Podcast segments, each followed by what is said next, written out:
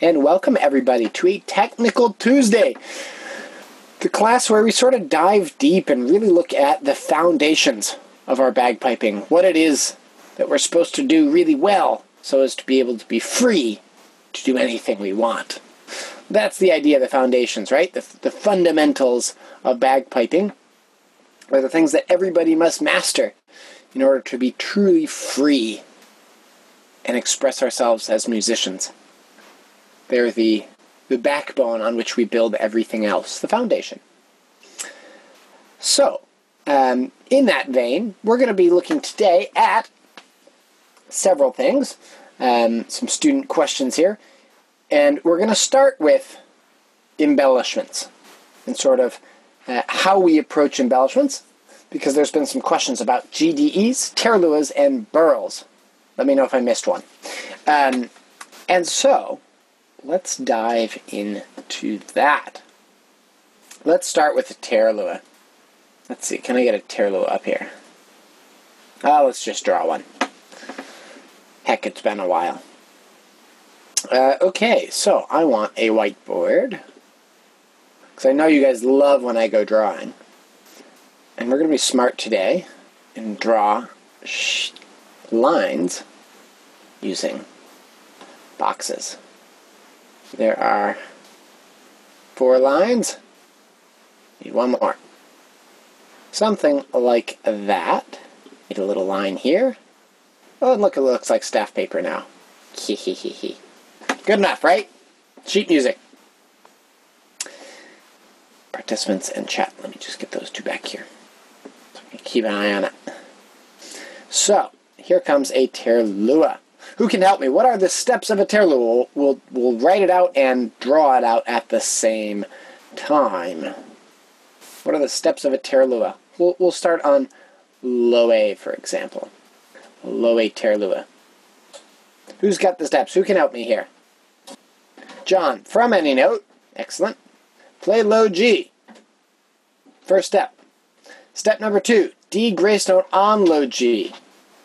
So D grace note on low G, and then an E grace note to another note, which in this case we'll do, oops, E grace note to, and then we put another melody note. And we should have three lines up here in theory. So let's say A to A. Excellent. So there we are.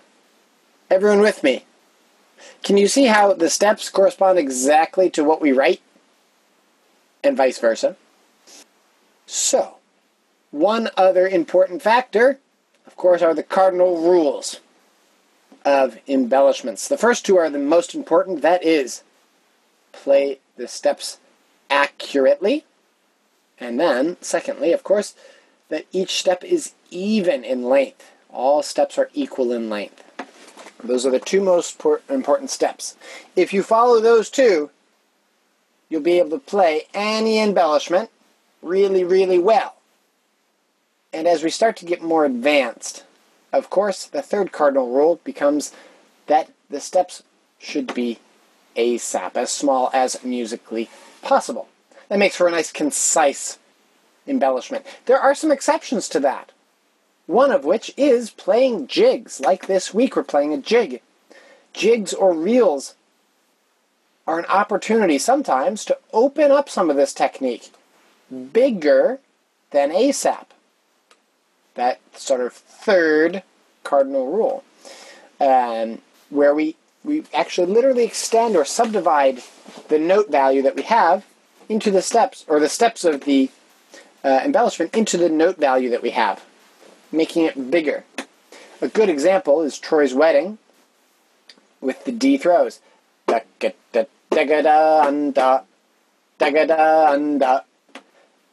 D is written on a quarter note. But if I subdivide that quarter note into three equal parts, low G, D grace note to C, and D, and use that entire length of the quarter note to evenly play those three steps, I can get a really nice feel.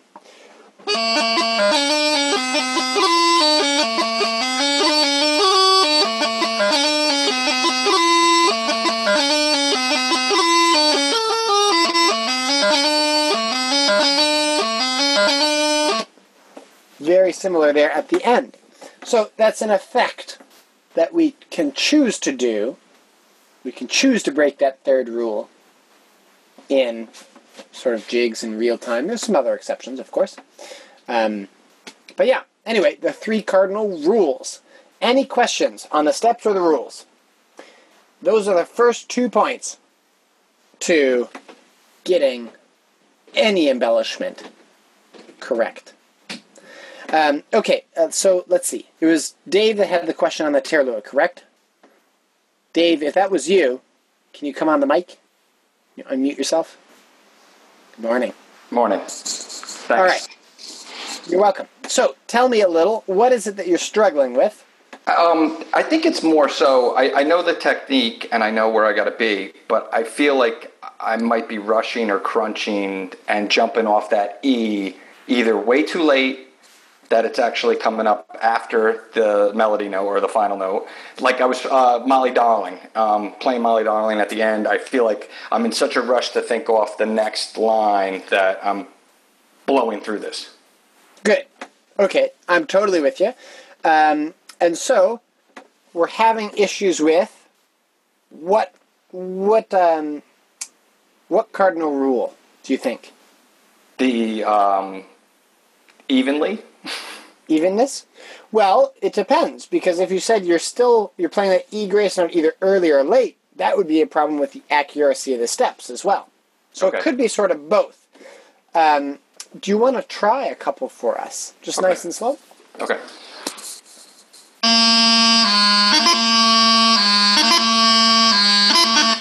Okay, let me modify our little exercise here. the G grace note on the A. Yeah, G grace Okay. note on the A, and then we'll we'll do two beats here. So G grace note on the A. The second beat starts on the low G grace note of the Taorluath. Okay.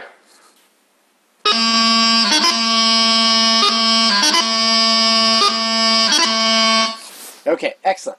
So, what we're hearing there is a great example of issues in both of the first two cardinal rules. Uh, we're not always playing the right steps. I mean, you're not far off, but we got some sync errors. And the steps aren't usually even. So, that's okay. Here's how we fix that. I want to go slower. I want you to open up that Taorluath a lot more. Okay. Um, and I want to hear each individual step, meaning I want you to tell yourself the step as you do it or before you do it and then execute it. Okay. So walk yourself through it.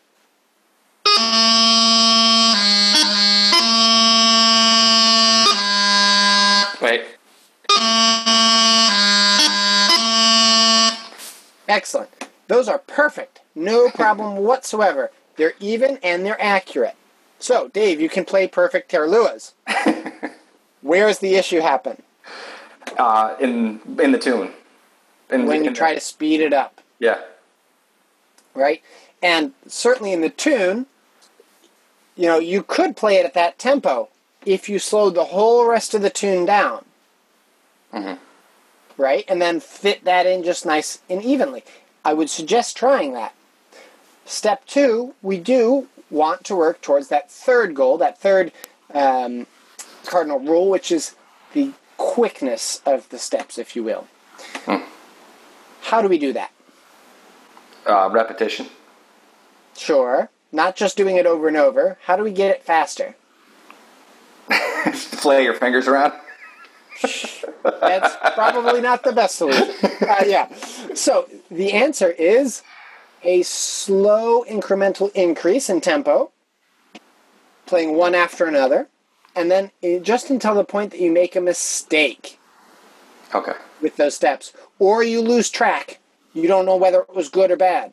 Okay. Because if you don't know if it was good or bad, it was probably bad. yeah. Um, and then we want to drop back down to where you're positive that it was good. And then keep working up. And same thing until you make a mistake. But you'll see over time, and I'm not talking necessarily in within a practice session, but also within days or weeks, you'll see an upwards incline, an upwards average in the speed. Uh, it's a slow process because it's worth getting it right for that exact reason. So, Dave, there's nothing hard. You can do it. You just demonstrate The perfect Taorluath technique.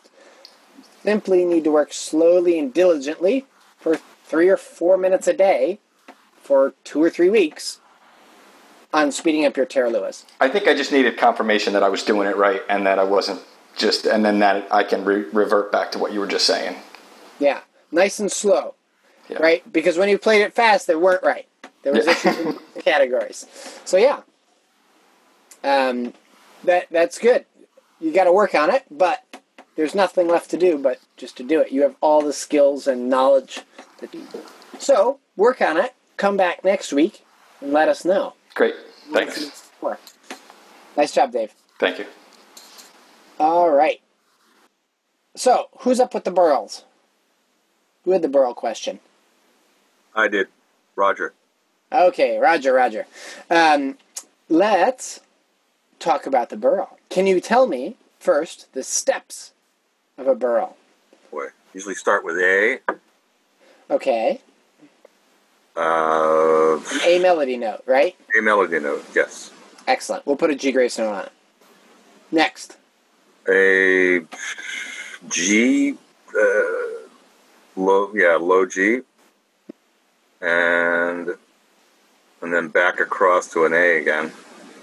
Well, what happens when we're on low A? We're on a low A melody note, right? Right. And we want to play a what is that? The the low G, the first one. Uh, strike. Like The a- strike. Okay, and a strike means that we Uh. have the same note on either side, right? right.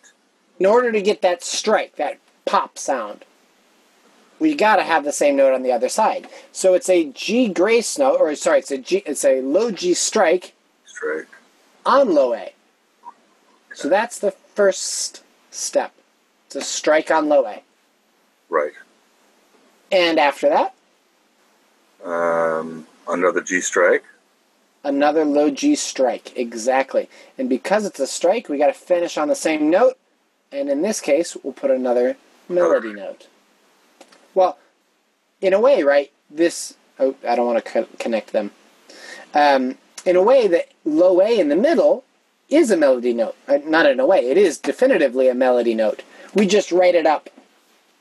You could, by the way, absolutely 100% write it down if you really wanted. You'd have to sort of adjust the timing a little bit, the, the way the mathematics of the bar, but you could just write two, two strikes in a row.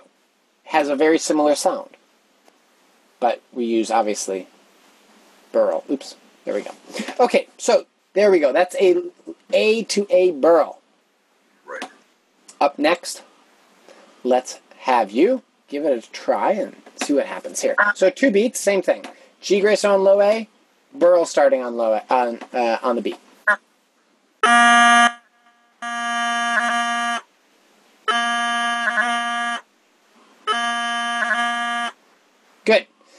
Same two cardinal rules, or three if you want, apply here. Are the first two correct as you play those? Uh, probably not. Well, try a few more and think about it. Let me know if there what the issue is that you hear.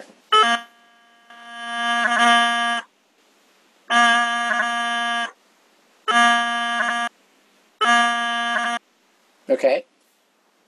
What do you think? Is it the uh, well, I'm not consistent with it. I know that Okay. What's not consistent?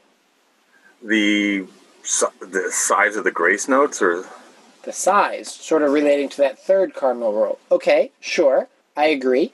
Any issues with the first two? With the accuracy or the evenness?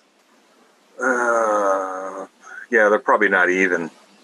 I'm sure. Did, did you hear it? Yeah, I mean, I think it's it's a physical thing for me as far as how I'm doing it. I think, you know, how Maybe. how I'm approaching it. I mean, I could do it slow, like, you know. I mean, that's the whole. I mean, that part of it. Do do more at your normal speed.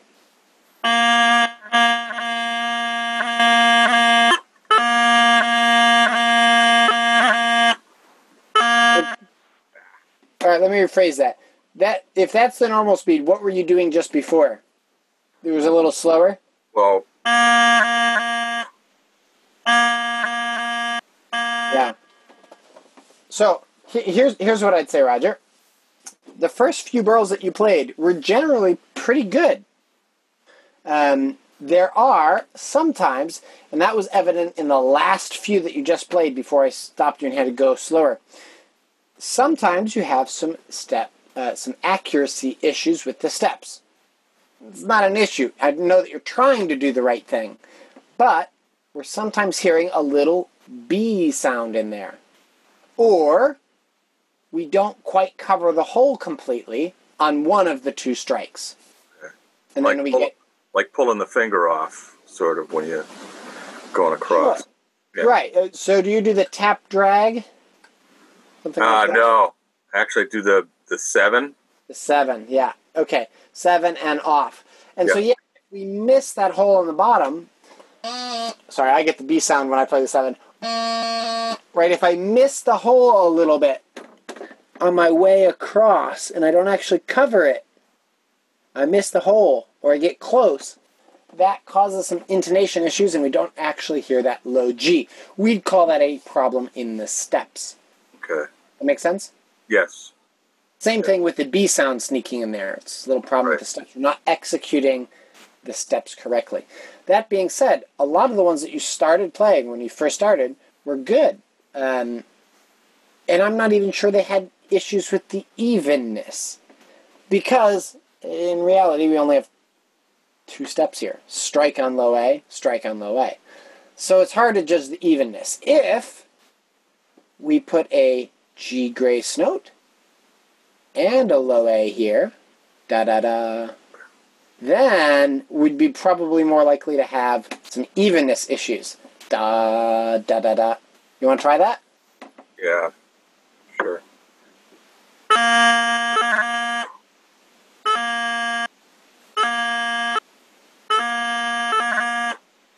Okay. There you go. So there is some slight evenness issues. What step do you think might be imbalanced? First G grace note. It's the G grace note to A. It's the A that's the melody note, right? And if that A becomes too long, which is what happening, what's happening there, then we get that um, imbalance. You're playing da da da da da da instead of Right. da da da da da da, and that's the hard part. So, but th- th- there's a reason here that that's it. That that one's hard. It's because you don't really control the strikes them, themselves as you play the birl. It's muscle memory, right? It just sort of goes on its own. And that's what we need to work to break down and rebuild so that we have control over the speed of our birl. Does that make I, sense? I also have trouble transitioning that to the pipes. You know, like I could get it on the practice chanter, but then when I go to pipes, it feels completely different. Sure. You should do this right on the pipes. Oh. Forget rebuilding it on the practice chanter. Right. Okay. Get up on the pipes and play five minutes, right? Use that as part of your warm up. Just play some birls. Um, you know, all, all sort of types.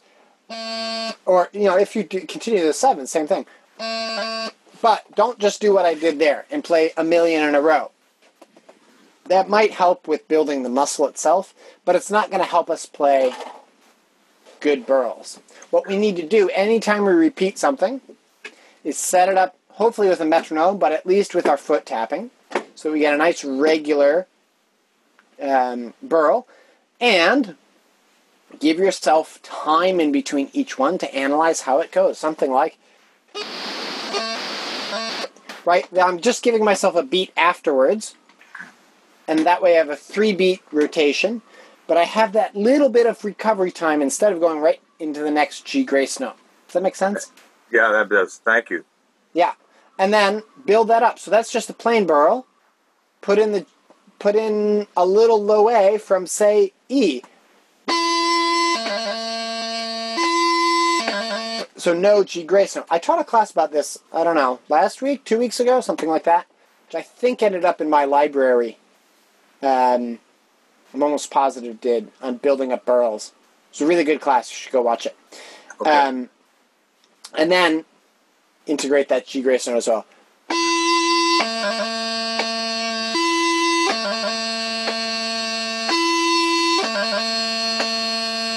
right? And see how I always have at least a beat after I've done it? That's time to reflect, make sure I'm on the beat, and make sure I've analyzed what I just did before I repeat it. So take your time, work through it that way, and uh, yeah, let us know how it goes. Great. Thank you, Carl. You're very welcome, Roger. All right. I think Nancy's up with some GDEs. Nancy, can you unmute yourself? Good morning. Good morning. Okay, so issues in GDEs.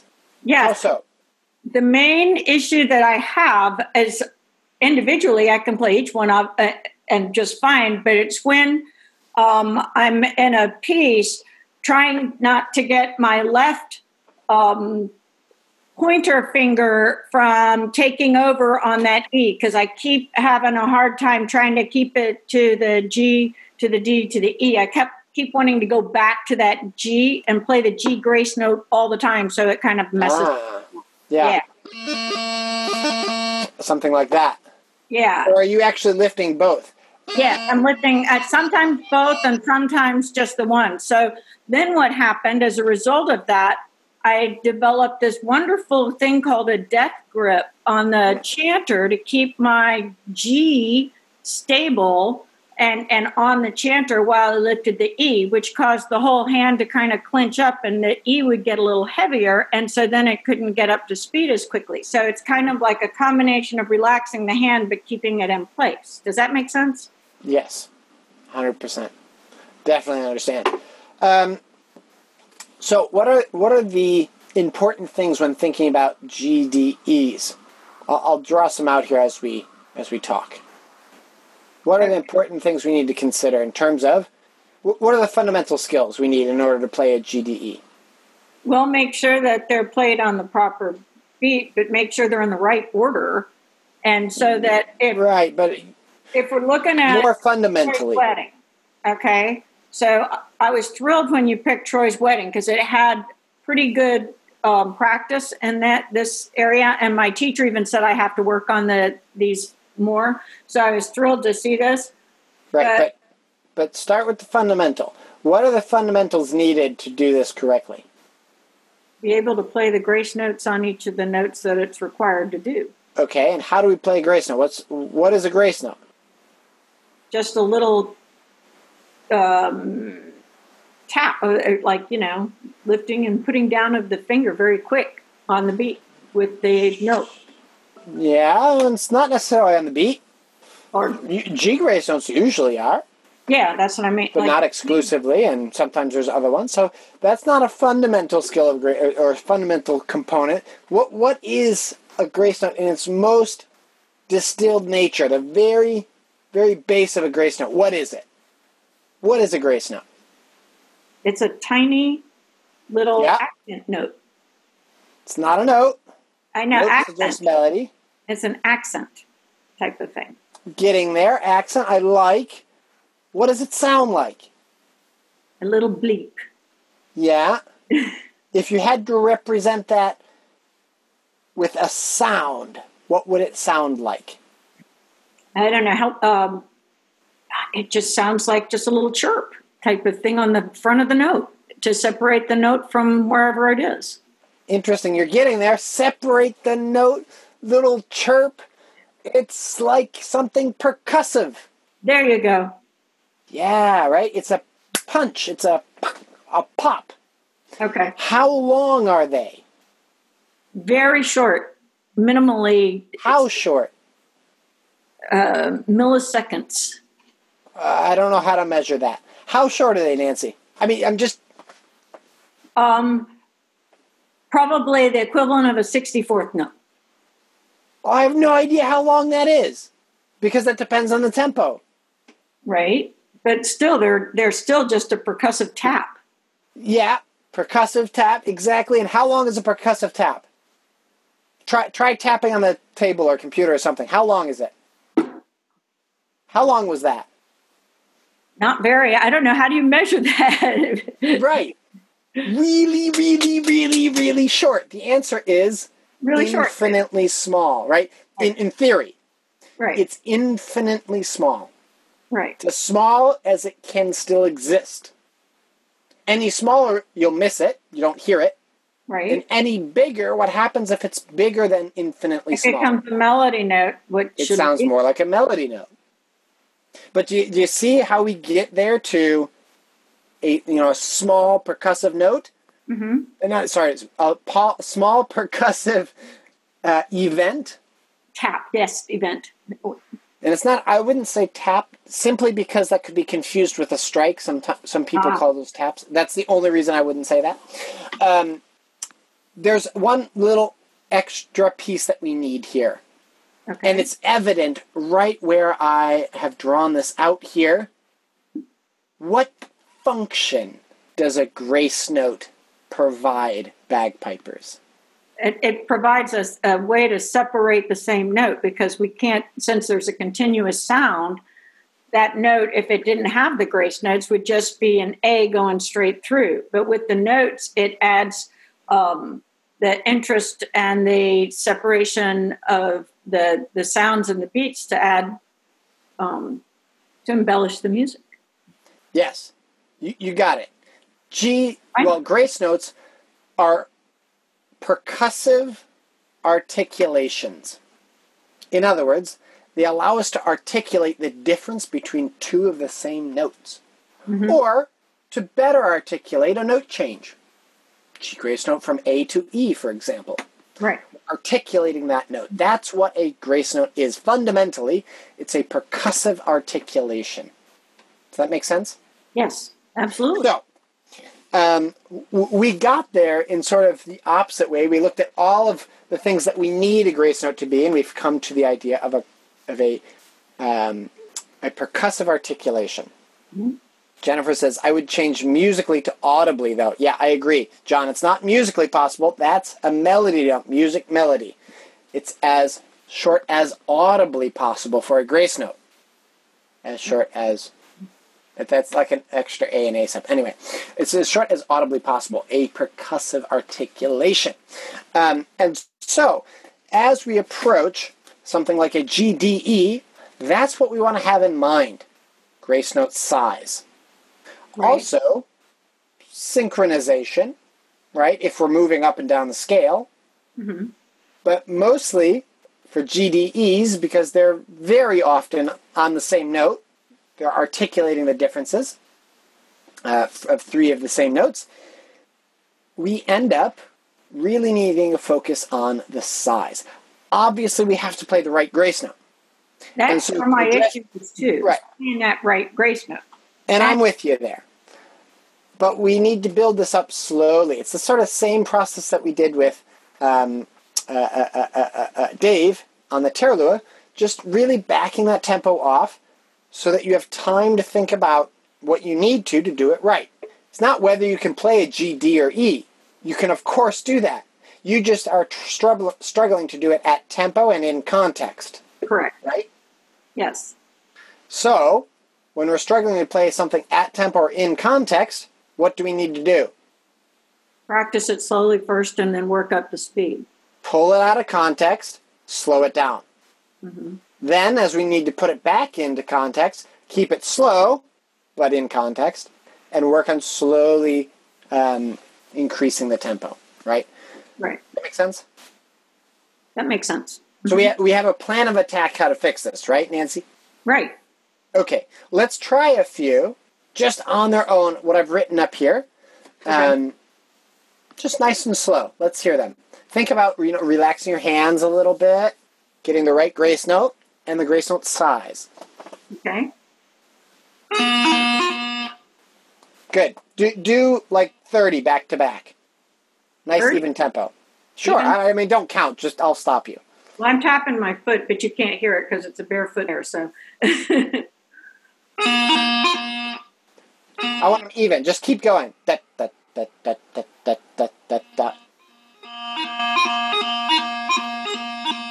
Listen to the size of the E. Is the E too long? It's bigger. It's not, I mean, yeah, it's too long. It's bigger than the others also. Oh, okay. Why? What are you doing with your finger? Is this My pinky foot- all the way back? I Is have this pinky never. all the way back here? I don't know. I've never focused on where that pinky was before. Take a look. Try a few more. Okay. That's I heard it. It did sound bigger. Even, even, even. Da, ba, ba, da, ba, ba, da, ba, ba.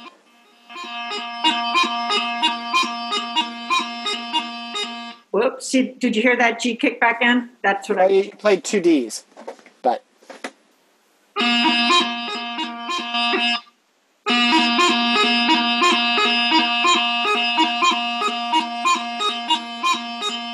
yeah. Okay. So you're getting there. I, this would be a good exercise for you to do with the metronome as well. Um, but what you're really focused in here is keeping those even and addressing the size. Even meaning accurately spaced, like evenly spaced.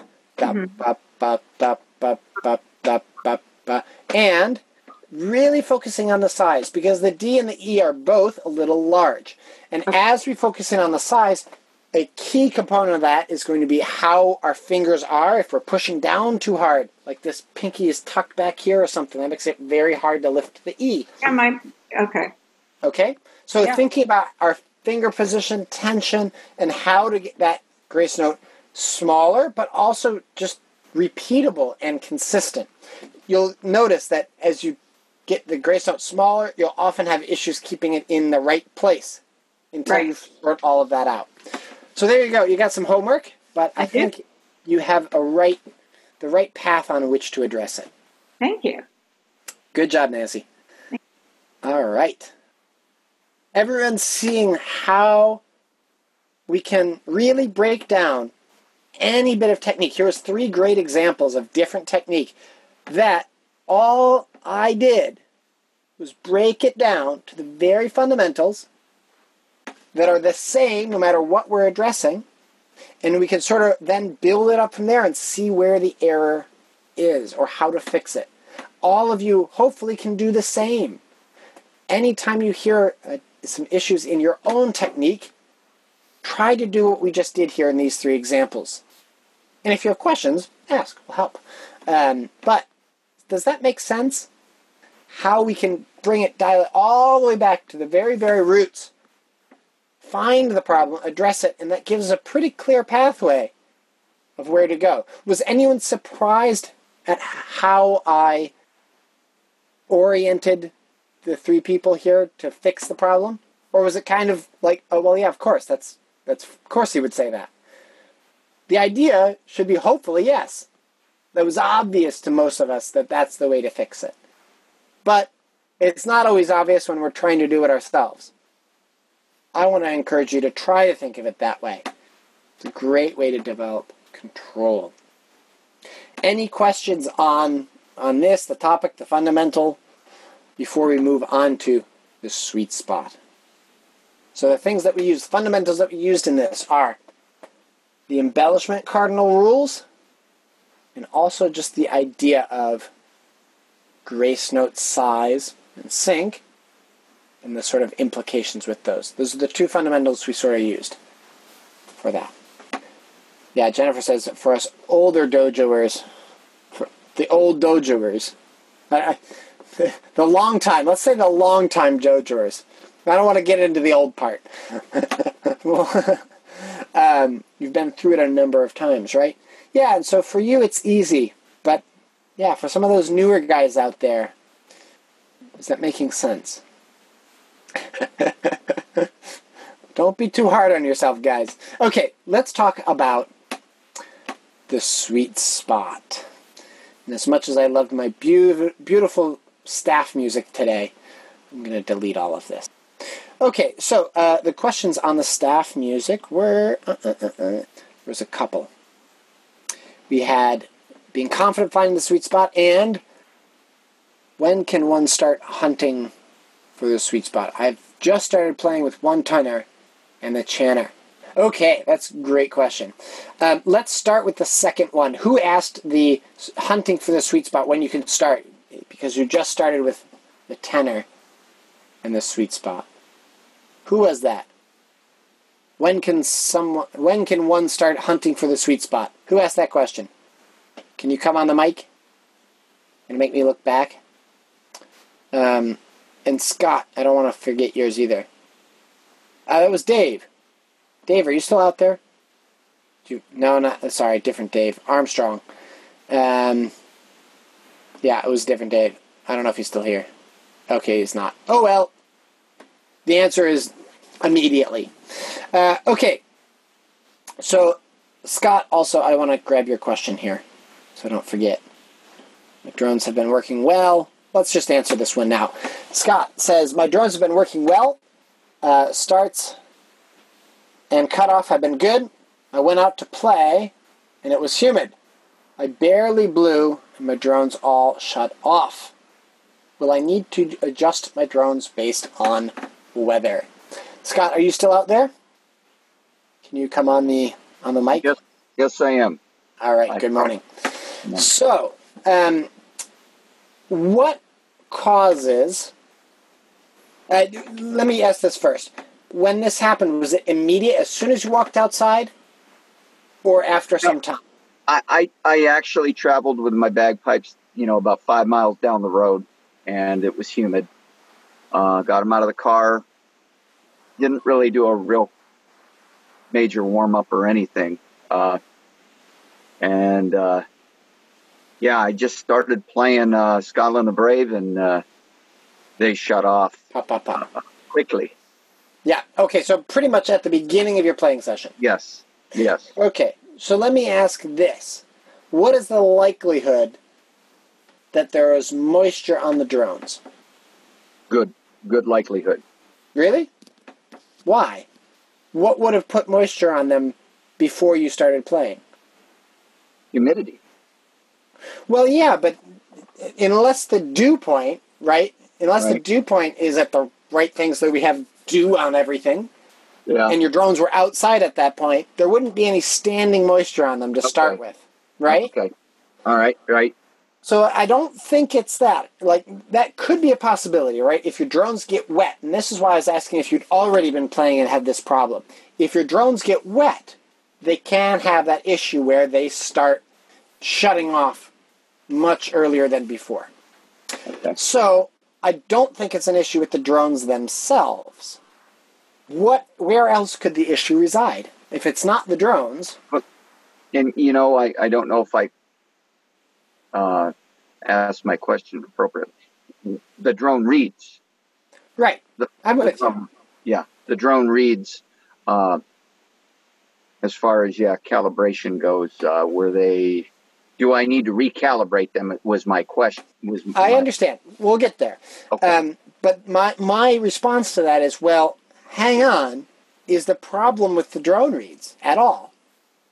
Because it's not really humidity yet, because you just started playing when this happened. right. So if it's not the drone reeds, is there another place that might be Hmm. causing something else that might be causing your drones to shut off? Well, overblowing. That's a good one. Possibility. Though I'm assuming when you play Scotland the Brave inside, it's just fine. Yes. Okay. So it's probably not overblowing unless you just were a little excited. It's That possible. could have been. Could have been possible. I was playing. What about another possibility? Oh. Um. What dictates the pressure inside the bagpipe? How much pressure we need? What dictates how much pressure we need? What what is the the thing that we put on our bagpipes which can all that can change the pressure needed to play? If it's Air. not the drones. Air. The chanter reed, Oh. right? Oh. Okay. How hard was the chanter reed? But- right? We might have an easy reed in there. Yeah, it's probably easy to medium. Uh, you know, I hadn't changed it. You know, it's the same one I've been playing for hundred hours, maybe. Okay, excellent. Um, what happens to a chanter reed with Hmm. changes in moisture, humidity? Uh, is flatter. That is definitely true. Yeah, it does get flatter. Does have another side effect. It can get easier or sometimes harder. Hmm. and that and that's one of those things where um, some reeds tend to get easier as you as you introduce some moisture, but for the most part, for me, most reeds get easier more based on playing and temperature, but slightly harder based on moisture. As they absorb that absorb that moisture, they become more dense and therefore take a little bit more energy to vibrate. So my thought, and this is just a theory, um, but my thought here is that your reed sucked up some extra humidity because it was a nice humid day. And it can do that sort of in its dry stock or just sort of from the ambient air. Right? Uh-huh. It's like a sponge, so it can suck up moisture out of the air. The drone reeds don't really do that. You know, they're not a porous material as much as as the reed itself, uh, the chanter reed. So it's possible that your chanter reed was actually just harder because you were outside and it was more humid. And that's why your drones were shutting off. I would bet that the drones were the same as they were the day before, Right. but the chanter reed had changed, and that's why you had that problem. So we get back to the question of, well, do I have to recalibrate my drones based on the weather? What do you think? Yeah, I would say yes. Yeah, I, I have do. to make them. Uh, I have to pull them away from the tongue. yeah, you got to make the tongues a little bit longer, uh, open them up, make them a tiny bit harder. Um, But it's not the drones, right? And I think that's an important thing to remember that it's not really the drones that are changing there, it's the chanter that we need to match it to. And yeah, and therefore we do need to make changes regularly with our drones, recalibrate them. That being said, it's usually a pretty small change in humidity, so they were probably a bit over calibrated and the, dr- the, the chanter a bit dry. Gotcha. So a slight adjustment there, and I mean really slight. It shouldn't have been big. Um, probably would have fixed it. The other thing to mention um, is if that happens to you, don't react immediately. okay. Play for ten or fifteen minutes, even you know five or ten. With the drones off, that's fine. Play a little bit because that reed should get a little bit easier as you play, and then you might not have that problem at all. Okay.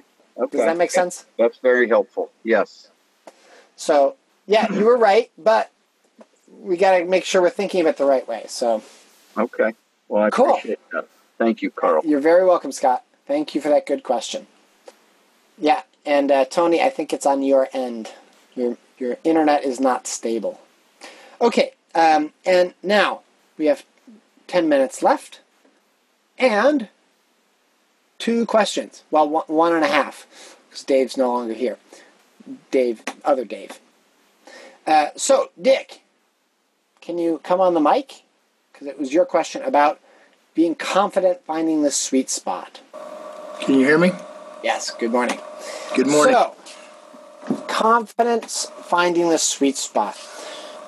First of all, let's just really quickly what is the sweet spot? the, the sweet spots where you get the maximum what tone or vibrations or vibrancy out of the reed. Right? And how do we get right, that? It, the way you find it is is to use the manometer and you slowly increase the pressure, playing G grace notes on low G, Mm-hmm. until you get to the point where you start to get some squeaks, Right. and and, and then that's where it's at. Sure. Some slight intonation issues or chirps. Right, right, G Grayson. We don't really want squeaks. That's too much. right, right.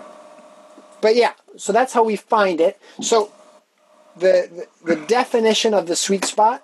One more attempt. The definition. Yes. The It's the it's the pressure at well, as far as finding it or as far as what it is. It's where you get the maximum, you know, vibrations and vibrancy or whatever you want to call it from the the reed, and it's where you're playing G grace notes on. Yeah, yeah. That's how we find it. I'll, I'll, I'll give you the answer here. The our definition anyway of the sweet spot is the maximum playing pressure, which is Okay. where have that great benefit of the maximum harmonics as well. Right. Okay. Maximum possible playing pressure. MPPP. maximum possible playing pressure. Right. Um, Right? That's the idea. That very, very basics. We need to blow as hard as we can Right. that reed. And for as hard as I blow, before it becomes unstable, you get chirps and squeaks, Right. more and more vibrancy. The reed Right. physically vibrates more fully. Right? So, right. So, confidence issues in finding Right. So, playing it. Yeah, so here's the deal. Um, you know, I've gone through the transitioning to the pipes and where, wherever else you've got, you know, talking about the sweet spot tucked in. And, you know, I've got the manometer, I've done it a bunch of times trying to find that. And I've always struggled. Part of the problem early on was I was playing, I think I was trying to play a reed that was just way too hard. And it was hard for me to blow to the sweet spot and have any kind of steadiness, and so I was bouncing around a lot. Um, and that's been a problem since I started, you know, a couple of years ago. Was the fact that they, well, first of all, I was always kind of encouraged to try to play a harder reed all the time, and since I've got on the Dojo here, I've just kind of come to the conclusion that was counterproductive. Um, uh, but anyway, so you know, and I and I've gone through the class, and and uh, so I've been trying to find it, and I struggle with that. And it's just a matter of saying, "Yep, there it is." You know what I'm saying when I'm when I'm doing the test, just with some confidence, saying, "Yep, that's where it is." And uh, the last reed I had. Uh, what happened was in the afternoon class or the evening class, Andy had me get on the mic and play the pipes and helped me you know, figure out where that point was so I knew on my manometer with some confidence, yeah, that's where it is.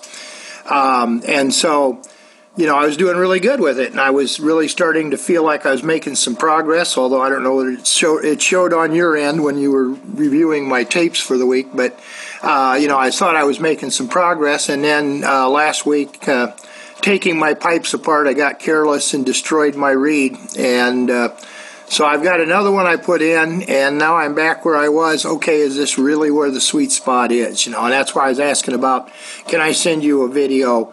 If Yeah. I do two or three videos and say, okay, here's where I think it is. Can you help me isolate it a little bit? And and it's just like the tuning. You know, at first with the tuning, I just couldn't get my mind around it really, and it took me a long, long time, and then going, you know, even through some online, you know, tuning online in the afternoon class and stuff like that, it got to the point now I feel fairly comfortable and fairly confident I can get it close to tune. Uh, and that's just where I am right now. But the problem is this sort of pre uh, is a precursor to that. So it's Sure. it's like I, I need to get this first so I can do the other part. So let me let me interject there, and you're 100 percent right.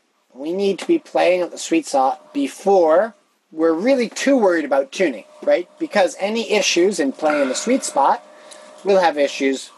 Will, will it will influence the tuning and make it compound it, make it harder. There's also a precursor to blowing tone, the, the hitting the sweet spot. And what is that? Any idea? What's what what in the bagpipe tree of sound comes before Before the uh, sweet spot? sweet spot, Yeah. well, it's maintenance, isn't it? Or be- Maintenance definitely comes before that, so any issues in maintenance will affect it. right. What is it that those issues in maintenance could affect? Ah, sorry, I'm blanking here. Sure.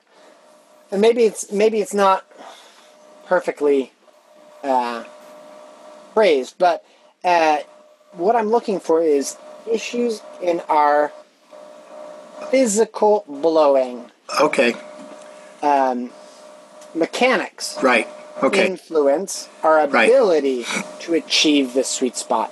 More specifically, keeping a steady transition, right? Mm-hmm. right. And most importantly, the biggest trouble that people have when finding the sweet spot is that as they increase pressure, they do a big jump. Right. I struggle with that.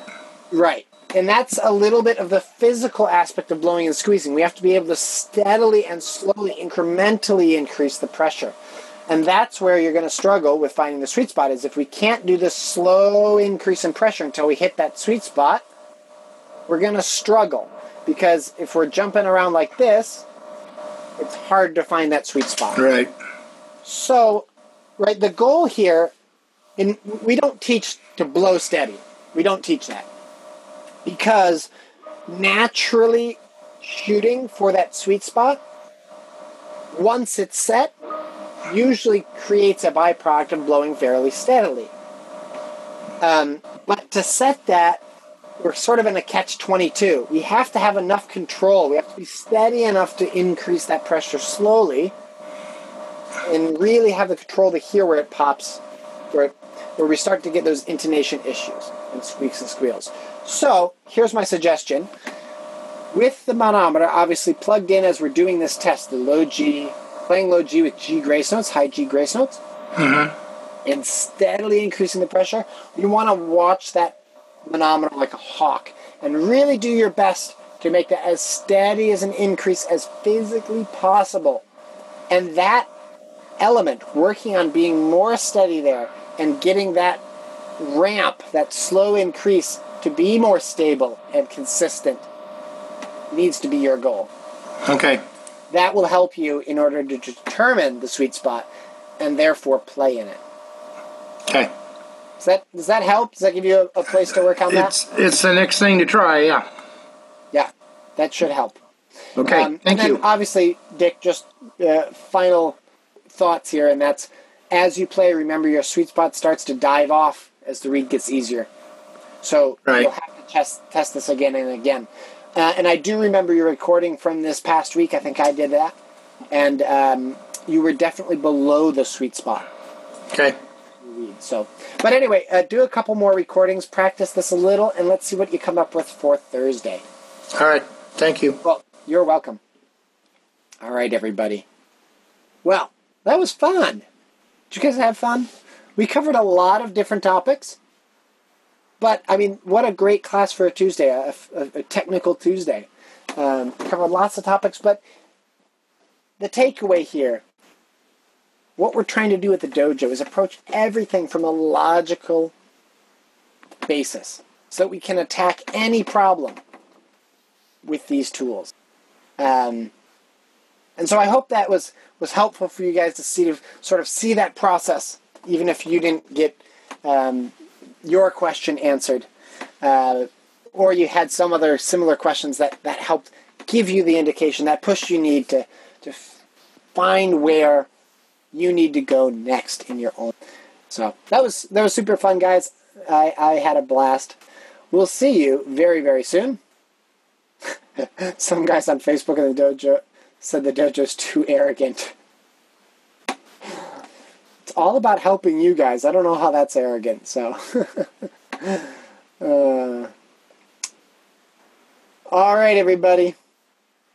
Have a great day. Stopping the recording there.